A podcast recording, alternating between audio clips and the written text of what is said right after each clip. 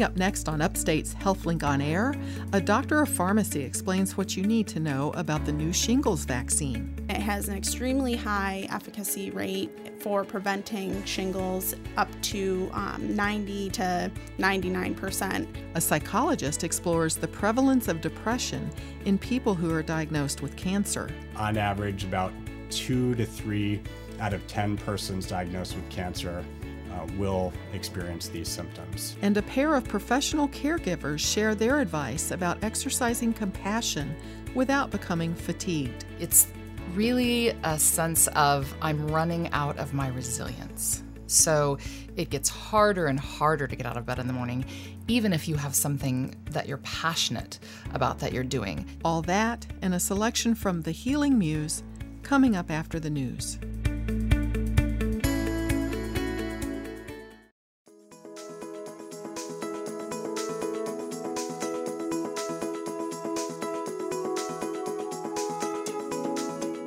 Is Upstate Medical University's HealthLink on Air, your chance to explore health, science, and medicine with the experts from Central New York's only academic medical center.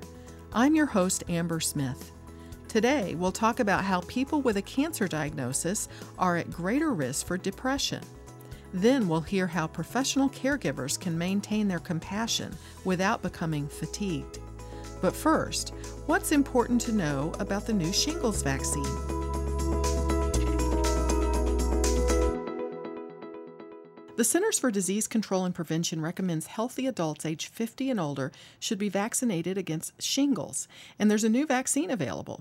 Here to help us understand the shingles vaccine is upstate pharmacist Ali Scrimenti. She's a pharmacist who's doing additional training in geriatrics. Thank you for being here. Thank you. Well, I'd like to first ask you to explain what shingles is and how it's related to chickenpox. Sure. So, um, the virus that causes chickenpox, or also known as uh, varicella zoster virus, can actually remain latent in your nerve fibers, and then that later in life can reactivate as the zoster virus, or as we know it, shingles. Um, and when we get shingles, we get this painful, kind of red, tingly rash um, that really is very irritating to the body surface, and that is how um, the two are related. So, am I at risk if I had chickenpox as a child? Yeah, if you had chickenpox as a child, or even if you don't know if you had it, you might still be at risk um, for developing uh, shingles later in life. But if I never had chickenpox?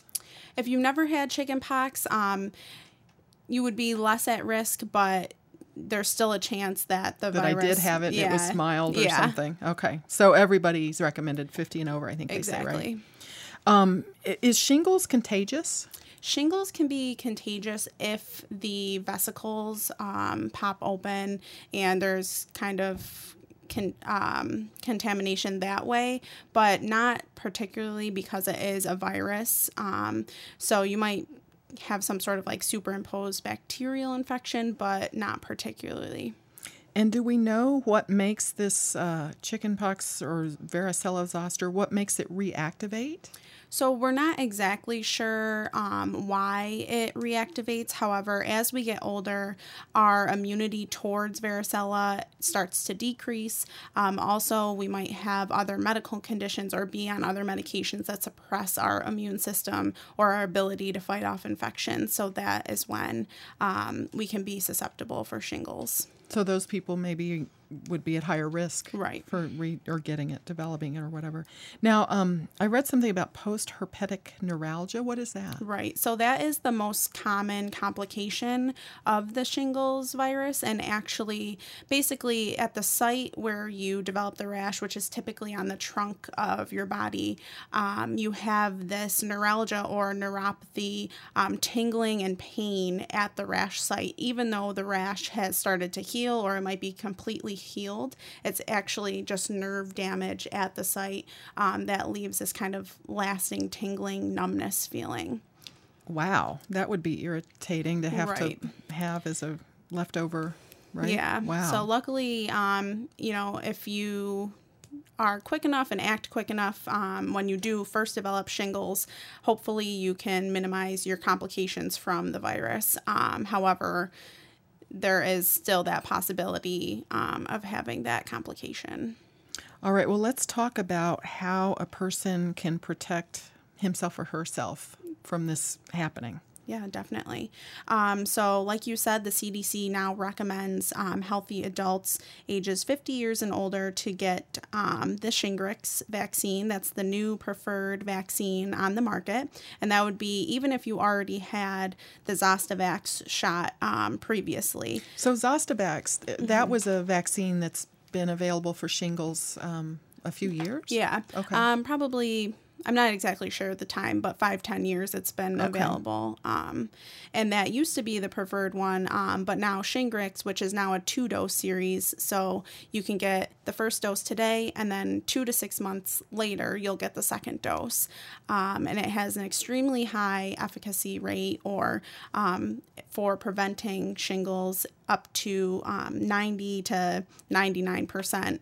Um, and that's again, even if you had shingles before, and that was in um, healthy adults. So anyone over 50 is there or any anyone who's healthy over 50. Mm-hmm. So who who would not um, get a shingles vaccine? So the um, contraindications for the Shingrix vaccine um, are pretty limited. However, it's still being studied in patients that do have um, immunosuppressing conditions. However, it is recommended still for patients that are immunosuppressed. Um, however, if you're taking any medications or um, receiving any chemotherapies or things like that, there's always you know stipulations to that. So you would have to check with your doctor um, in comparison to zostavax which is not recommended for patients that are um, immunosuppressed or have a weakened immune system. Shingrix is likely to be um, effective in these patients. Okay. And again it's the two it's two shots exactly. uh, two to six months apart. Yep. Um, now, what's the difference between Shingrix and Zostavax? Yeah.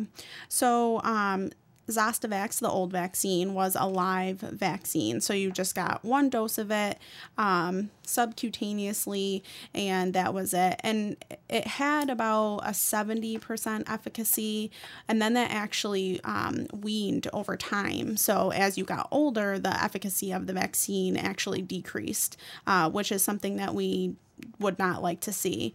In comparison, Shingrix um, is an inactive vaccine. It's actually um, a protein and basically an immune booster that are mixed together. Um, and it's administered as that two dose shot right into your muscle.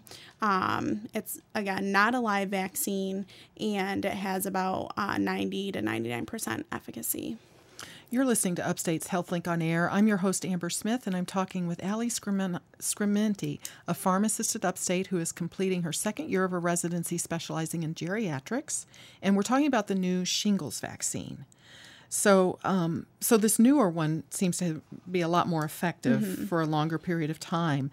Um, it, so you don't at this point. You it's not recommended to get it more than once. You, I mean, you get the two series, and then right. then you're done. Yep, exactly. Um, are there any side effects to be aware of?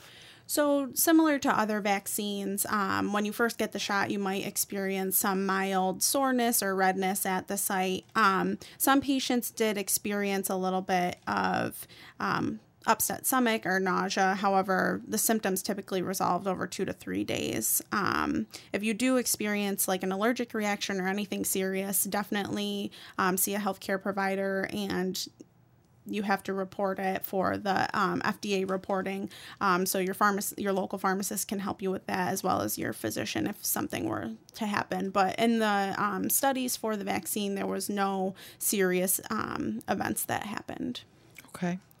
Now, this being a new vaccine, is it covered? Do, do health insurances pay for it? Is it covered through Medicare, say? So, since it is the new and the recommended um, shingles vaccine, it is covered by Medicare, Medicaid, um, your private health insurance. However, every plan differs, so there may be a copay depending on what kind of health insurance plan you have.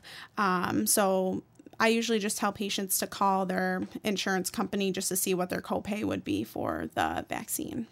Now, what about the availability? Mm-hmm. Um, because I think there's some shortages, um, right? Right, that are Yeah, so there is um, a national back order for the vaccine, unfortunately. Um, however, since that was more in the beginning part of 2018, more pharmacies and doctors' offices are um, getting shipments of the vaccine in. So, what I've been telling patients is to just call your local pharmacy. Um, and see, you know, how much of the vaccine they have, if you can get on a waiting list, if they don't have any, um, just to get a timeline. We don't want anyone to, you know, to go to the pharmacy and they not have the vaccine. So just a quick call, see if they have it, um, get on a list and try to do that as soon as possible um, now that it is the recommended vaccine. So uh, let me ask the Shingrix. If it's it's a protein vaccine, mm-hmm. what does that protein do in the body once it's in there? What does it um, does it go find the varicella zoster and just uh, something like that. Okay. Um, it can get pretty intricate, but basically, since it's the protein and the immune booster, they both work together um, to fight off the virus in the body and just prevent um, any reoccurrences of the virus reactivating. Okay. Um, it can. This is this being flu season. A lot of people are kind of geared up to go get their flu shot. Is this something that you can get, you know, at your doctor's office when you go to get the flu shot, or Yep, you can get it um, alongside with the flu shot. Just get, you know, the flu shot in one arm, the Shingrix in the other arm. Um, you could also get the pneumonia shot along with this. Um, since it is a new vaccine, they're still looking into, you know, all of the vaccines that are available that you can get with that. But so far, the CDC has said flu and pneumonia are okay with the Shingrix. Is there a group of people that most urgently um, need to get this? Um, most urgently, really not not particularly. If you just had the shingles they do recommend that you wait until the rash um, heals you know the blisters are gone and I would say even, you know, for at least a month after that period. And that's what the waiting period that is recommended is um, one to two months before you get the vaccine. But again, even if you had the shingles, um, if you're if you don't really know if you've had the chickenpox when you were little, um, go ahead and get the vaccine. Um, really, anyone, and it's recommended for now. So. If I remember correctly, when you had when chickenpox when I was little, um, you were said if you had it you wouldn't get it again. You'd be immune from getting chickenpox again. But I guess we didn't know about shingles at that right. time, right?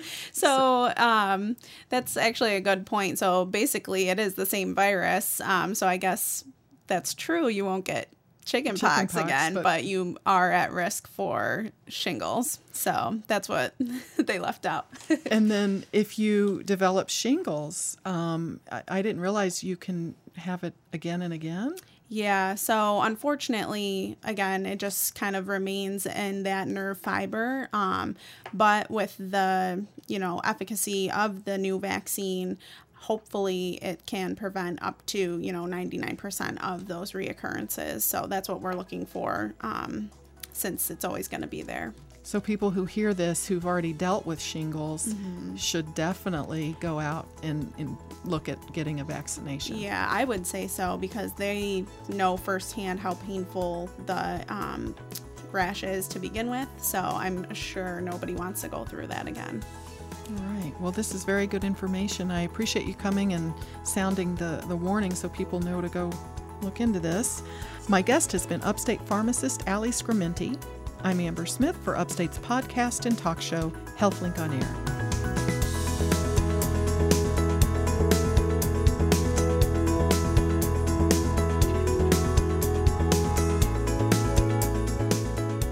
Coming up next, depression among people with cancer on Upstate's HealthLink on Air.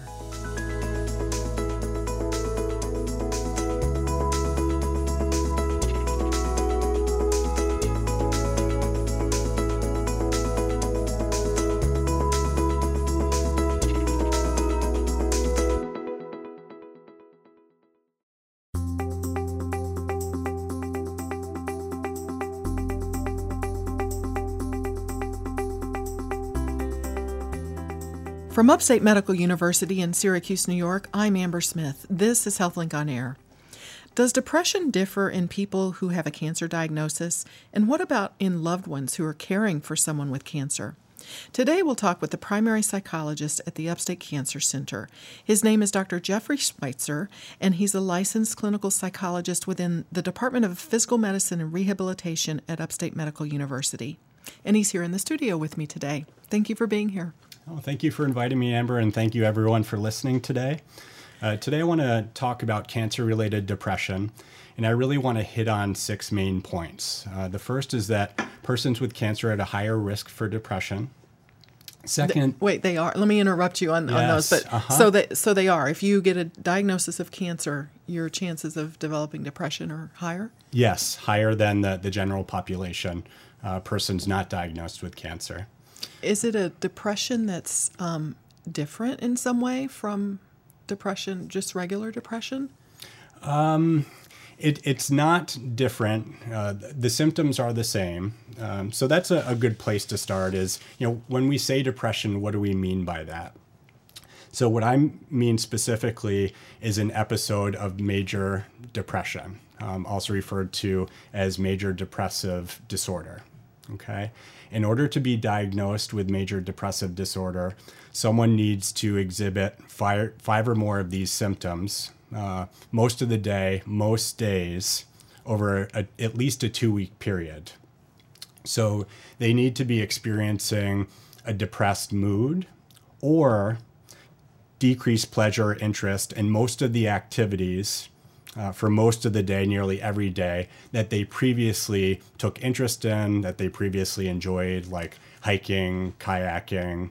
Um, a depressed person might come in and say, you know, I used to love to do those things, but I just don't love to do it anymore. You know, I, I have scant motivation even to, to get up and make a meal for myself. So it's way beyond just feeling sad. Yes, uh, much different than sadness. Okay. Um, and it is it is uh, common uh, for persons diagnosed with cancer to be uh, to experience depression to be diagnosed with a major depressive disorder. Um, on average, about two to three out of ten persons diagnosed with cancer uh, will experience these symptoms. Huh. Okay. Interesting. Yes. So, um, those who don't experience these, what if, what if, what do they know that we can learn from? How do you get through cancer without a depressive episode? Well, um, I, I so for the the majority of people, uh, they do get do get through this you know, really stressful and emotionally laden experience uh, without uh, becoming depressed. That being said, it's very common for these other folks to experience sadness and dysphoria. Um, you know, that's something that they may experience for minutes, hours, um, or episodically over the course of days and weeks. Uh, it's a very normal reaction to the diagnosis of cancer, which for many people represents a, a mortal threat. Um, beyond that, uh, another very common reaction is, is almost a, a grief response. Um, a grief response that looks very much like depression, uh, in that there's shock and disbelief initially.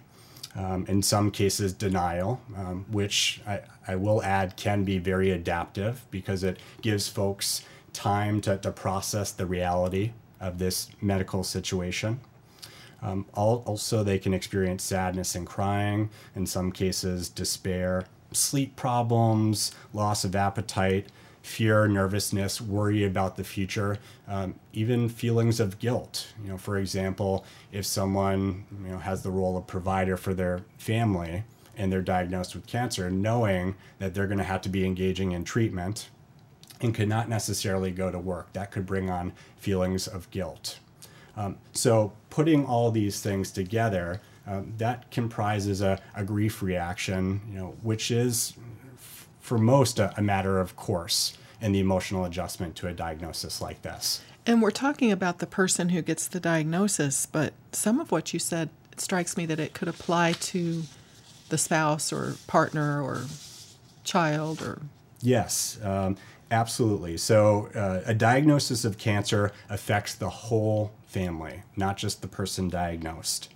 Uh, there are a couple of, of studies out there um, that you know looked more closely at this, particularly with female partners of men diagnosed with prostate cancer. And what they found is that uh, the, the female partners or spouses actually experience more distress than the men themselves.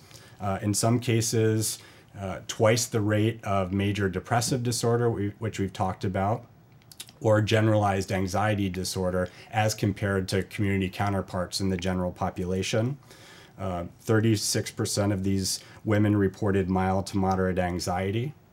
Um, so it is important also to, to focus on you know, how partners and, and spouses are responding to the diagnosis, how they're coping with it, uh, because you know, they too need support. Now, uh, another study showed that the best way to buffer against uh, depression and, and, poor emotional adjustment in families is open and direct emotional communication and also problem solving, particularly in the early stages of diagnosis and treatment.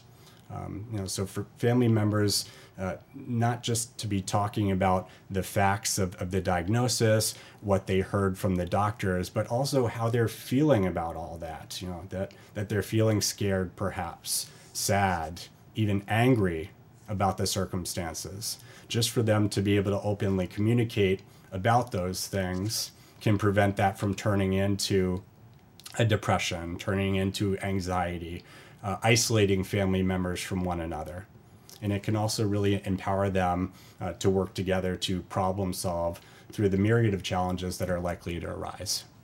Let me ask you, because you mentioned a lot of the sort of feelings a person might have. Is it common to have um, a day where you feel nothing but anger about the situation, but then another day where you're not angry, you're you're sad. Yes. I mean, does it vacillate between? It, it does. It does, uh, and and that tends to be more typical of the grief response that we were talking about earlier. You know, one way that I uh, differentiate uh, a grief response from uh, more of a, a depressive response or, or, major depressive disorder is that grief tends to come in waves. Um, you know, the listeners out out there, if, if you've ever lost someone, I, I think you can identify with what I'm saying. You know, that a common phrase is you have your good days and you have your bad days. And the same can hold true with the, the cancer diagnosis is it can come in waves. Whereas with someone who's depressed, they're feeling that way most of the day, every day, and it, it's just not going away. All right. You're listening to Upstate's HealthLink on Air. I'm your host, Amber Smith, and I'm talking with Dr. Jeffrey Schweitzer. He's the primary psychologist at the Upstate Cancer Center, and we're talking about depression uh, in cancer. So, um, how do you go about treating depression in someone who has cancer? Is it treated differently than someone who does not have cancer? Uh, it is mostly not treated differently. Um, the one one caveat is that uh, if if the doctor and, and person decide to go the course of pharmacotherapy uh, like through medication. an antidepressant, mm-hmm.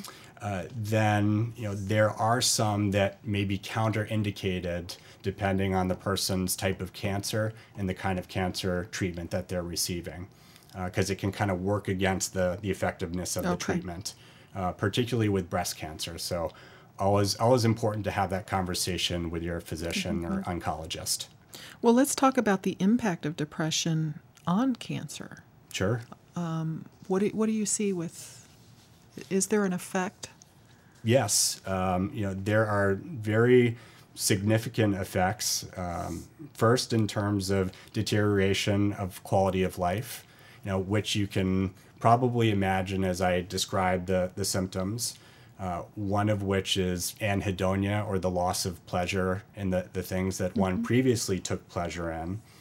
Um, so, with that, there's a, a, decrease in mood, and also that someone who's depressed is less likely to engage in those kinds of activities because of the, the waning motivation. Um, so, that can further uh, depress the mood and also detract from quality of life. Um, also, we find that there tends to be a, a reduced adherence to treatment um, for a, a, similar reason because there's the, a low motivation. In some cases, uh, people may be experiencing anxiety in combination with the depressed mood, uh, which kind of turns up the, the volume on the, the fear response and, and some of the, the worried thoughts they may have about treatment. And also just the, the general distress one may experience from treatment side effects um, and not wanting to, to feel any worse. Um, also, more recently, you know, there's a body of research that's showing that folks demonstrate a poorer response to treatment. You know, why that is, we, we don't know right now. so now. if you're depressed mm-hmm. and um, and un, untreated for the depression, I assume if if you're really yes. suffering from depression and not really um, getting relief in any way, it can have an impact on the care you're getting or how well it works for yes. your cancer. How well it wow. works for sure. Um, you know, there are systematic studies out there that compare uh, a group with depression versus a control group without depression and uh, demonstrate a poor response with the depressed group. Does that surprise you at all? Uh, it it doesn't. Um, it, it does make sense in terms of uh, the behavioral consequences that we just discussed. You know, I, I am familiar with the pattern of you know, depressed people, um, you know, really getting shut down. So it makes sense they would be less likely to, to show up for treatment or show up consistently for treatment. Um, but it, it does seem like there may be a, a, biochemical component, you know, some, some kind of physiological component uh, that may be affecting these outcomes as well. Um, relatedly, other studies are, are showing that uh, depressed folks have elevated mortality um, that's predicted by diagnosis of major depressive disorder. And also, you know, these folks are showing uh, poorer adjustment overall and are at higher risk for suicide. Wow. Well, what advice, um, aside from medication, we mentioned that a little bit, but what advice do you have for, for what can be done to ease depression during cancer, it, whether in the patient or the caregivers? Sure. And I think it, it all starts with your support network. Um, there's a whole other body of research that shows that that having um, having quality supports uh, during illness, during cancer specifically, helps the overall adjustment. You know, it can help from a medical standpoint. It can help from a psychological standpoint, um, and you know, kind of similar to to your question before. It's not exactly clear why that is, but we know that it works. So I encourage the listeners stay connected to your supports. And that would be your family, your friends, yes, your neighbors. Exactly. Um, but does that extend to caregivers like yourself? I mean, if you have a therapist or you have a care team that you see regularly for your cancer care, those people are part of your support too, right? Absolutely. Yes, and important to also rely on your your tree your team. Um, you know your medical doctors, your your primary care physician, your oncologists, you know, all all people who are involved in your medical care. Um, to talk with them also about any emotional symptoms, any psychological symptoms, you know, how how you're experiencing the diagnosis. And if you're finding that it's it's too overwhelming, it's too much, you know, you're you're engaging in that open emotional communication with family, friends, community, you're actively problem solving with them and your doctors, and you're still feeling down, uh, then it may be time uh, to talk with someone like myself. Okay. Where do you start the conversation? How do you how do you begin a relationship with someone who's just received a cancer diagnosis? Uh, I always start by by normalizing what they're experiencing.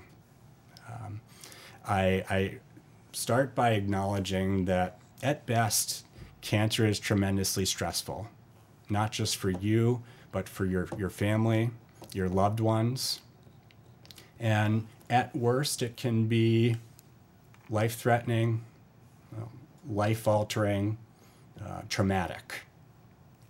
And um, everyone falls somewhere on the spectrum. And uh, that I, I, take for granted that they have a, a number of strengths and coping skills. It's important for me to know that. It's important for me to know what is working and also to, to understand better, you know, what's what's not working. You know, I'm there there are some limitations that brought you here to me today. Mm-hmm. Um, so my goal to, is to understand not just your, your problems, but understand your strengths too, understand you as a person, and understand the, the context in which you're experiencing these symptoms. So we can work together as a, a team to get you some relief and uh, a feeling of, of well being. Oh. Well, it's good to know that this is uh, available here at the Upstate Cancer Center. I'm glad to know that you uh, are willing to come in and talk about this as well. Sure. Thank We're located you. on the, the third floor of the Cancer Center in the multidisciplinary suite. Um, and uh, if anyone would be interested in coming in for a, a conversation, a consultation about what they're experiencing, uh, we can be contacted at 315 464 3510 and just express that you'd like to meet with Dr. Schweitzer. And typically, I could get you in with one to two within one to two weeks. Wonderful. Good to know. My guest has been the Upstate Cancer Center's licensed clinical psychologist, Dr. Jeffrey Schweitzer. I'm Amber Smith for Upstate's podcast and talk show, HealthLink on Air.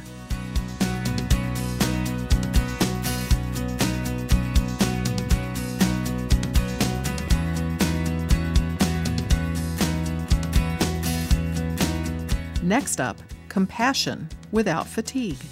You're listening to Upstate's HealthLink on Air.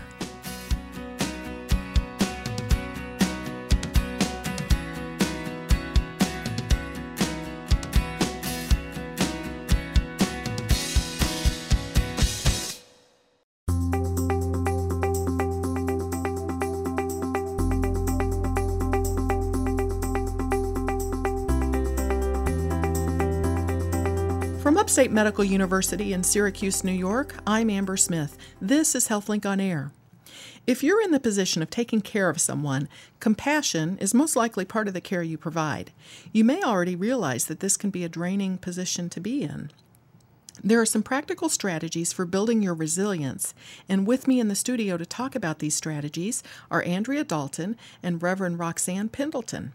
They're from the Center for Trauma Informed Innovation at the Truman Medical Centers in Kansas City, Missouri, and they're in Syracuse to provide training on this subject at Upstate. Thank you both for being here. Thank, Thank you. you for having us. You talk about secondary trauma and fatigue and burnout. So let's start by defining what each of those is. So, secondary trauma basically is when you hear about or you witness a trauma that's happening to someone else or has happened to someone else and you yourself feel the effects of that. Um, you have a traumatic response to that. Um, what happens with that is your fight, flight, or freeze response is activated, and um, you go into sometimes you have pretty significant effects of secondary trauma, and sometimes they're more mild. So it can be kind of a continuum. And sometimes you don't notice right away that you're having a secondary trauma experience because you continue to do whatever you're doing to help the people that you're working with. And um, when you get in that kind of mode uh, where you're really focused on giving back to other people, uh, you may not notice until you finally take a break that you're having a secondary trauma kind of experience. So I imagine people working in a hospital, I'm certainly like the emergency department or the trauma unit, um, probably see a lot of things like that that they could be affected by on a daily basis. Absolutely. I think that's um, a really, really common experience for people that work in, especially emergency care. Um, my background is in mental health treatment, and uh, we saw that, you know, on a daily basis, people telling us stories of things that had happened to them. And so secondary trauma happens really frequently.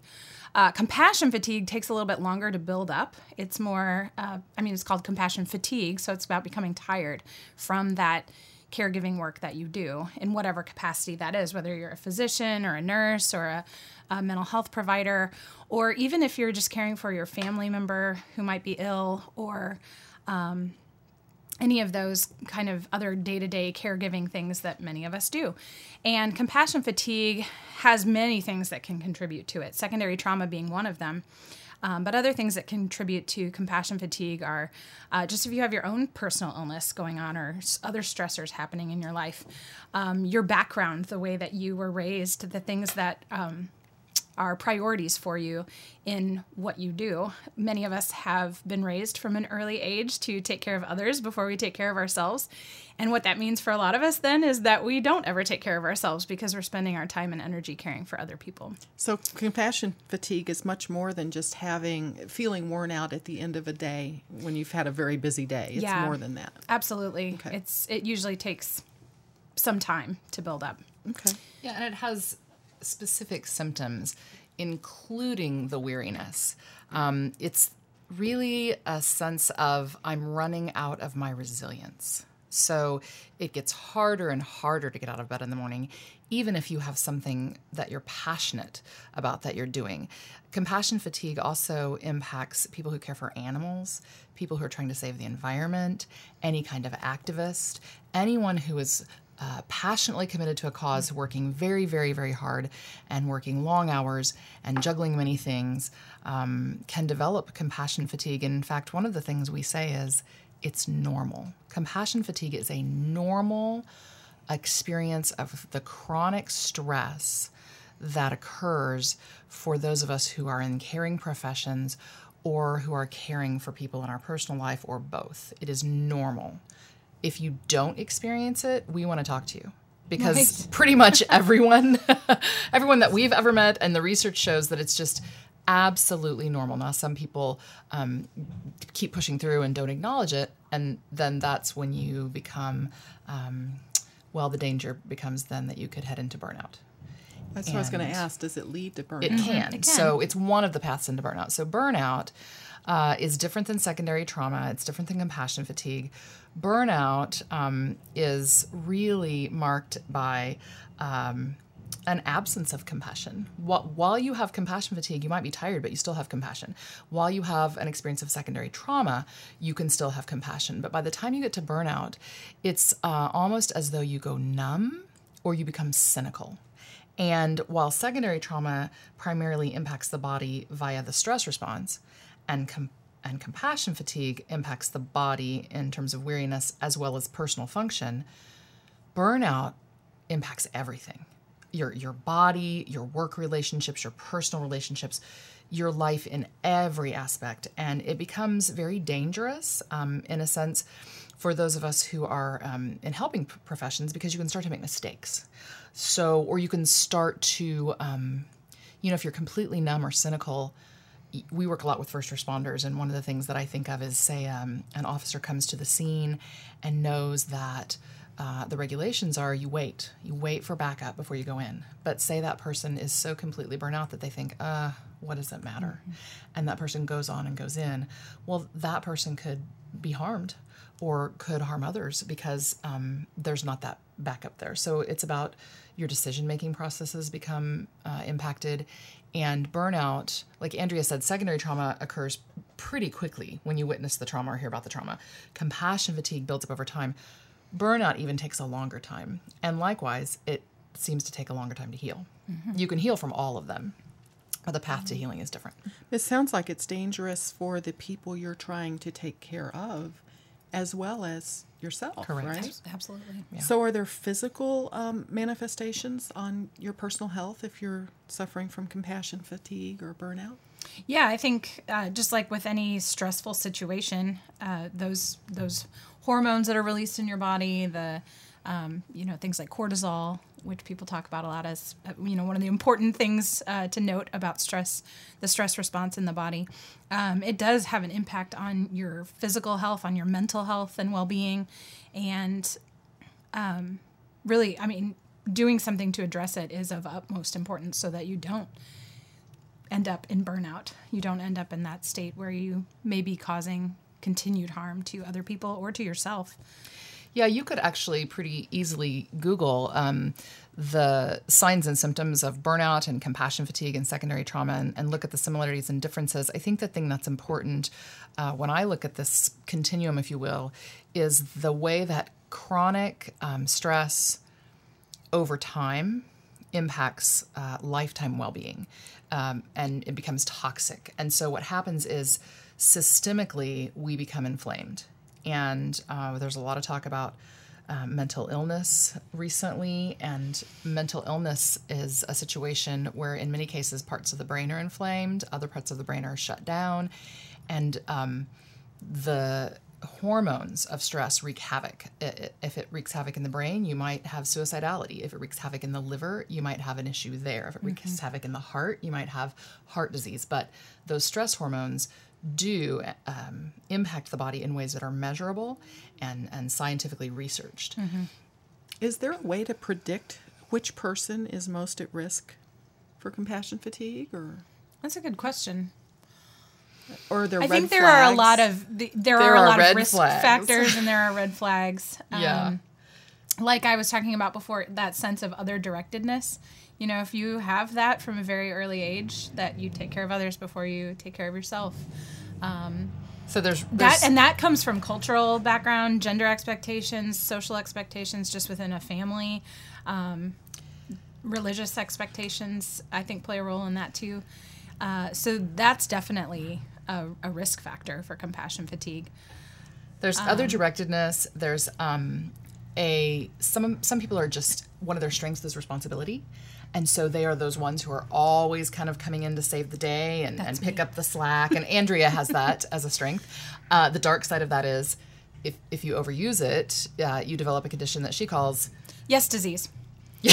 you say yes. you say yes to everything, and then you even don't, when you're even when you can't, worn even out, when you don't have the physical or mental capacity yep. to take care of it anymore. So there's that. There's um, some people tend to minimize traumatic events. So when something happens to them, they're like, "Oh, I'm fine.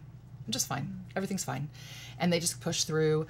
Um, there are people who have, like Andrea mentioned, their own um, physical illness, or maybe they've, like, I don't know, been in an accident, had a surgery, and so then they're tired mm-hmm. and hurting on top of that. People with a history of trauma uh, that is unresolved. Mm-hmm. Um, people who have secondary trauma day in and day out, day in and day out, and some jobs include just, uh, exposure mm-hmm. to that. It's just part of it.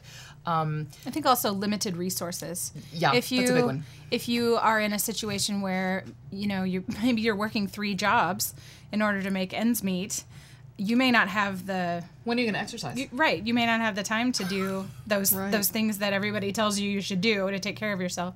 Um, but it could also be as simple as just not having access to something that you really uh, have found to be fulfilling for you, or um, like maybe yoga. Doing yoga is your thing, and you live in a really small town, and there's one yoga studio, and it's 20 miles away, and it's only open from nine to three, and you work from eight to five. Uh, you know, not having access to or those things that, or if you're a new mom yeah. a new dad and you used to run every night after work but now you have a baby and so you have to come home and take care of the baby and so people go through seasons in their life where they're more i think susceptible mm-hmm. to compassion fatigue and i would say parents of young children you know might be in that boat Definitely. they're sure. tired they're sleep deprived um, so there's also the the sandwich generation mm-hmm. Uh, where people are taking care of their children who are still at home, but then they're mm-hmm. also taking care of their aging parents. Mm-hmm. And I think that's another time where people are maybe more susceptible to compassion fatigue.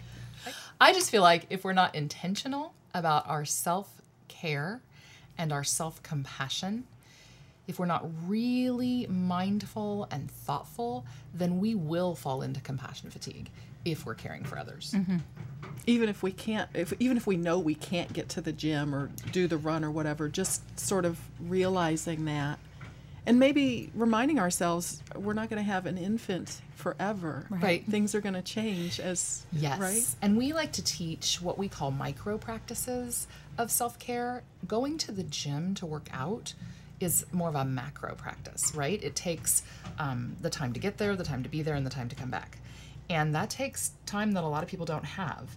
We try to teach uh, tools and practices that you can do anywhere, anytime with very little. Uh, for example, breathing practices are our favorite things to teach because you always have your breath. And these things you can do for 30 seconds to three minutes wherever you are, and those can build your resilience. Mm-hmm. You mentioned um, that people can recover from this. How do you rebuild compassion in a caregiver who's become burned out? And this could be a professional caregiver or a person at home mm-hmm. taking care of young children or older parents. Mm-hmm. How do you rebuild it once you've lost Yeah, that's a really good question. Uh, and I think it's different for every person, too. Um, there are lots of different ways that you can approach that. One is people change their profession or they change their job sometimes uh, in order to rebuild from that burnout that they experienced. That was one thing that I have done personally.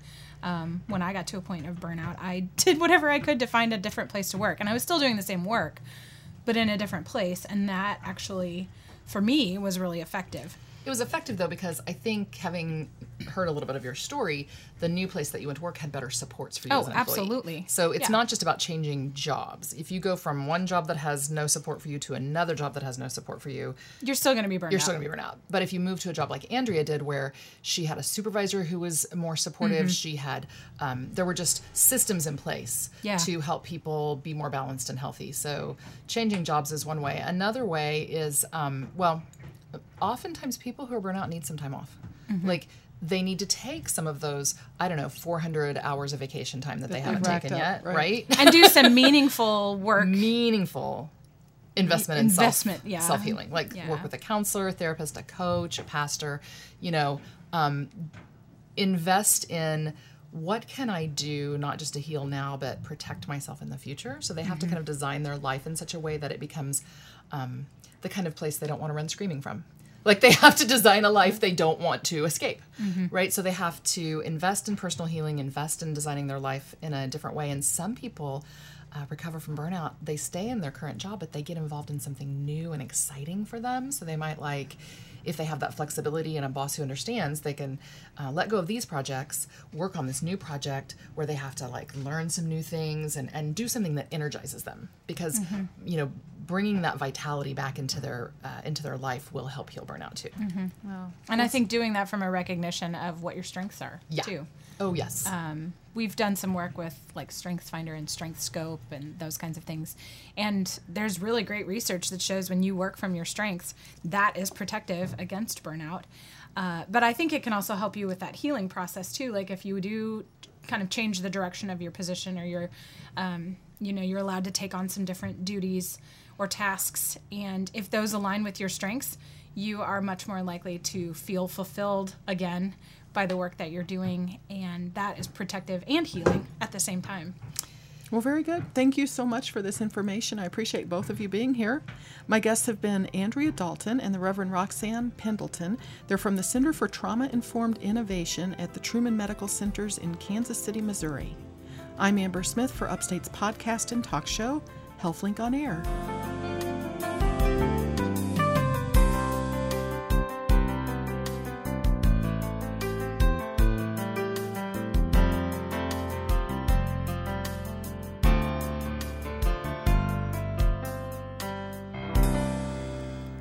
And now, Deirdre Neilen, editor of Upstate Medical University's literary and visual arts journal, The Healing Muse, with this week's selection. Nursing students and medical students learn how to deliver bad news. They are told to choose their words carefully, to recognize that each patient processes the news differently.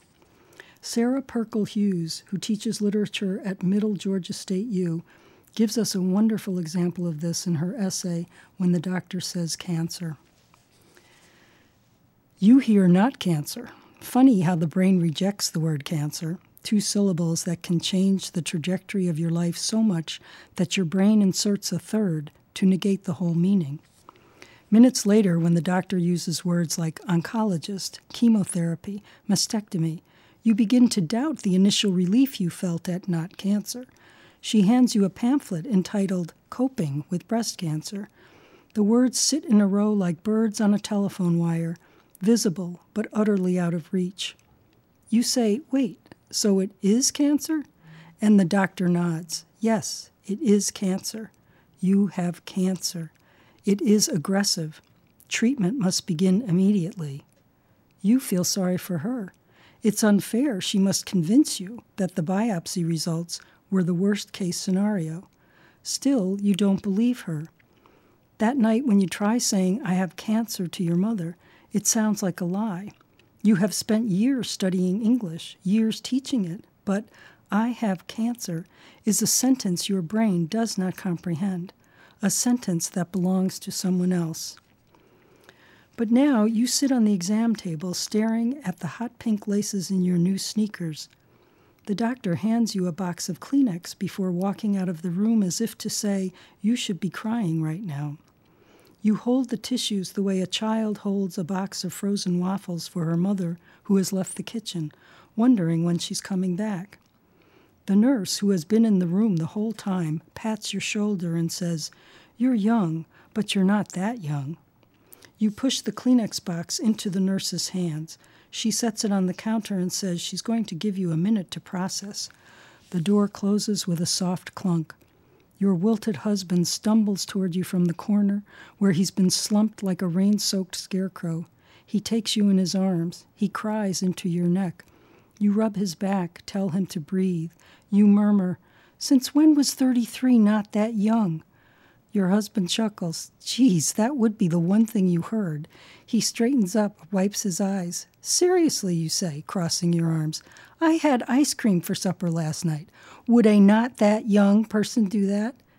Your husband laughs again, not because it's especially funny, but because after 15 years together, he knows what you need to hear.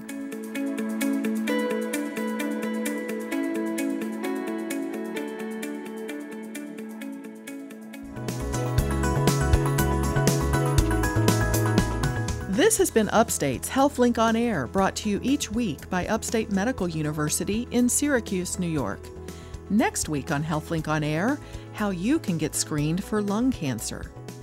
If you missed any of today's show, listen on demand on our website at healthlinkonair.org or find a podcast in iTunes and other podcast sources by searching for one word, HealthLink. I'm Amber Smith, thanking you for listening.